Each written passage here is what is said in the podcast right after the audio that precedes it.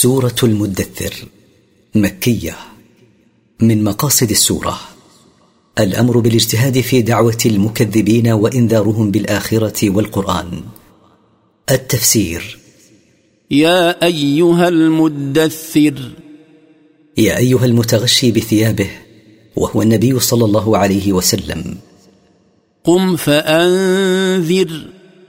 انهض فخوف من عذاب الله. وربك فكبر. وعظم ربك.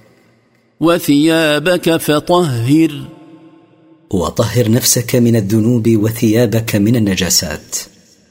والرجز فاهجر. وابتعد عن عبادة الأوثان. ولا تمنن تستكثر. ولا تمنن على ربك بأن تستكثر عملك الصالح. ولربك فاصبر. واصبر لله على ما تلاقيه من الأذى. فإذا نقر في الناقور. فإذا نفخ في القرن النفخة الثانية. فذلك يومئذ يوم عسير. فذلك اليوم يوم شديد. على الكافرين غير يسير. على الكافرين بالله وبرسله غير سهل. ذرني ومن خلقت وحيدا. اتركني أيها الرسول ومن خلقته وحيدا في بطن أمه دون مال أو ولد وهو الوليد بن المغيرة. وجعلت له مالا ممدودا. وجعلت له مالا كثيرا. وبنين شهودا. وجعلت له بنين حاضرين معه ويشهدون المحافل معه لا يفارقونه لسفر لكثرة ماله. ومهدت له تمهيدا. وبسطت له في العيش والرزق والولد بسطا. ثم يطمع أن أزيد. ثم يطمع مع كفره بي أن أزيده بعدما أعطيته من ذلك كله. كلا. إنه كان لآياتنا عنيدا. ليس الأمر كما تصور. إنه كان معاندا لآياتنا المنزلة على رسولنا مكذبا بها. سأرهقه صعودا. سأكلفه مشقة من العذاب لا يستطيع تحملها. إنه فكر وقدر. إن هذا الكافر الذي أنعمت عليه بتلك النعم فكر فيما يقوله في القرآن لإبطاله وقدر ذلك في نفسه. فقتل كيف قدر؟ فلعن وعذب كيف قدر. ثم قتل كيف قدر؟ ثم لعن وعذب كيف قدر. ثم نظر ثم أعاد النظر والتروي فيما يقول. ثم عبس وبسر. ثم قطب وجهه وكلح حين لم يجد ما يطعن به في القرآن. ثم أدبر واستكبر. ثم أدبر عن الإيمان واستكبر عن اتباع النبي صلى الله عليه وسلم.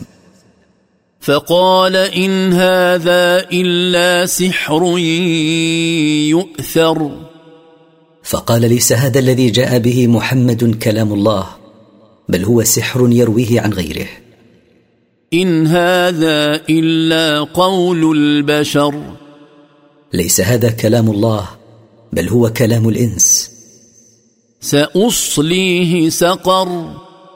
سأدخل هذا الكافر طبقة من طبقات النار وهي سقر يقاسي حرها. وما أدراك ما سقر؟ وما أعلمك يا محمد ما سقر؟ لا تبقي ولا تذر. لا تبقي شيئا من المعذب فيها إلا أتت عليه ولا تتركه ثم يعود كما كان ثم تأتي عليه وهكذا دواليك. لواحة للبشر. شديدة الإحراق والتغيير للجلود. عليها تسعة عشر. عليها تسعة عشر ملكا وهم خزنتها. وما جعلنا اصحاب النار الا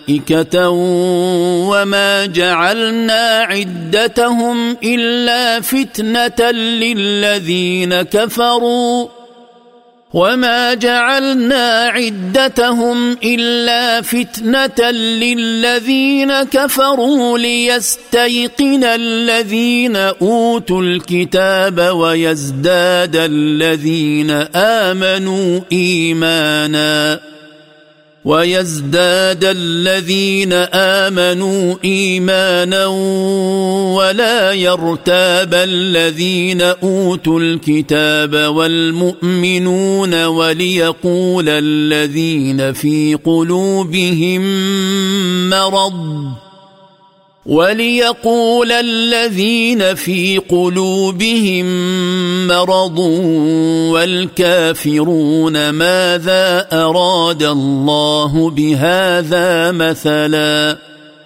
كذلك يضل الله من يشاء ويهدي من يشاء وما يعلم جنود ربك إلا هو وما هي إلا ذكرى للبشر وما جعلنا خزنة النار إلا ملائكة فلا طاقة للبشر بهم وقد كذب أبو جهل حين ادعى أنه وقومه يقدرون على البطش بهم ثم يخرجون من النار.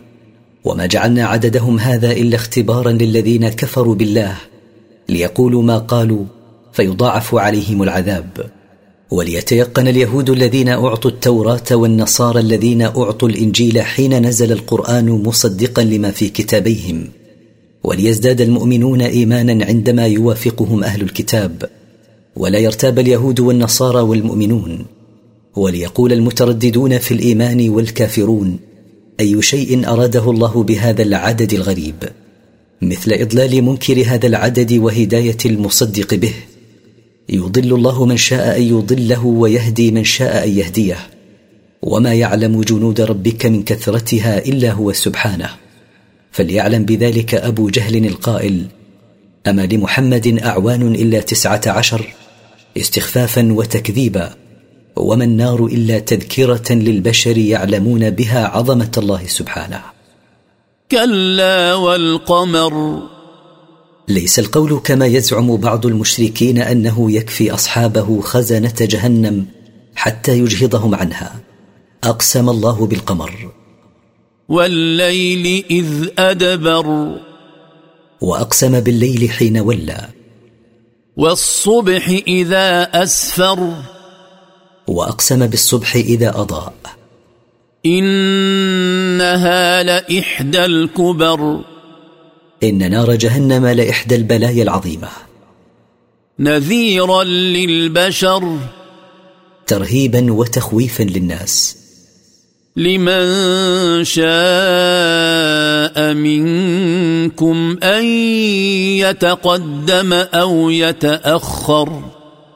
لمن شاء منكم أيها الناس أن يتقدم بالإيمان بالله والعمل الصالح أو يتأخر بالكفر والمعاصي. كل نفس بما كسبت رهينة. كل نفس بما كسبته من الأعمال مأخوذة. فإما أن توبقها أعمالها وإما أن تخلصها وتنقذها من الهلاك. إلا أصحاب اليمين. إلا المؤمنين فإنهم لا يؤخذون بذنوبهم بل يتجاوز عنها لما لهم من عمل صالح. في جنات يتساءلون. وهم يوم القيامة في جنات يسأل بعضهم بعضا. عن المجرمين. عن الكافرين الذين أهلكوا أنفسهم بما عملوا من المعاصي. ما سلككم في سقر؟ يقولون لهم ما أدخلكم في جهنم. قالوا لم نك من المصلين. فيجيبهم الكفار قائلين لم نكن من الذين يؤدون الصلاة الواجبة في الحياة الدنيا. ولم نك نطعم المسكين. ولم نكن نطعم الفقير مما أعطانا الله. وكنا نخوض مع الخائضين. وكنا مع أهل الباطل ندور معهم أينما داروا ونتحدث مع أهل الضلال والغواية. وكنا نكذب بيوم الدين وكنا نكذب بيوم الجزاء حتى اتانا اليقين وتمادينا في التكذيب به حتى جاءنا الموت فحال بيننا وبين التوبه.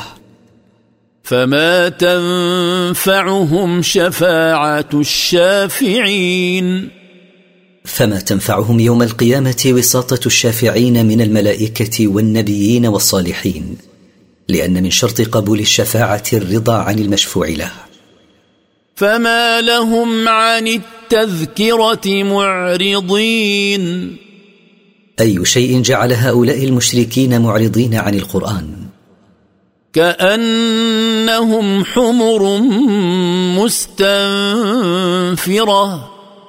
كأنهم في إعراضهم ونفورهم منه حمر وحش شديده النفور. فرت من قسورة. نفرت من أسد خوفا منه. بل يريد كل امرئ منهم أن يؤتى صحفا منشرة. بل يريد كل واحد من هؤلاء المشركين أن يصبح عند رأسه كتاب منشور يخبره أن محمد رسول من الله وليس سبب ذلك قلة البراهين أو ضعف الحجج وإنما هو العناد والاستكبار. كلا بل لا يخافون الآخرة. ليس الأمر كذلك بل السبب في تماديهم في ضلالهم أنهم لا يؤمنون بعذاب الآخرة فبقوا على كفرهم. كلا إنه تذكرة. ألا إن هذا القرآن موعظة وتذكير. فمن شاء ذكره. فمن شاء أن يقرأ القرآن ويتعظ به قرأه واتعظ به. وما يذكرون إلا أن يشاء الله. هو أهل التقوى وأهل المغفرة. وما يتعظون إلا أن يشاء الله ان يتعظوا. هو سبحانه أهل لأن يتقى بامتثال أوامره واجتناب نواهيه وأهل لأن يغفر ذنوب عباده إذا تابوا إليه.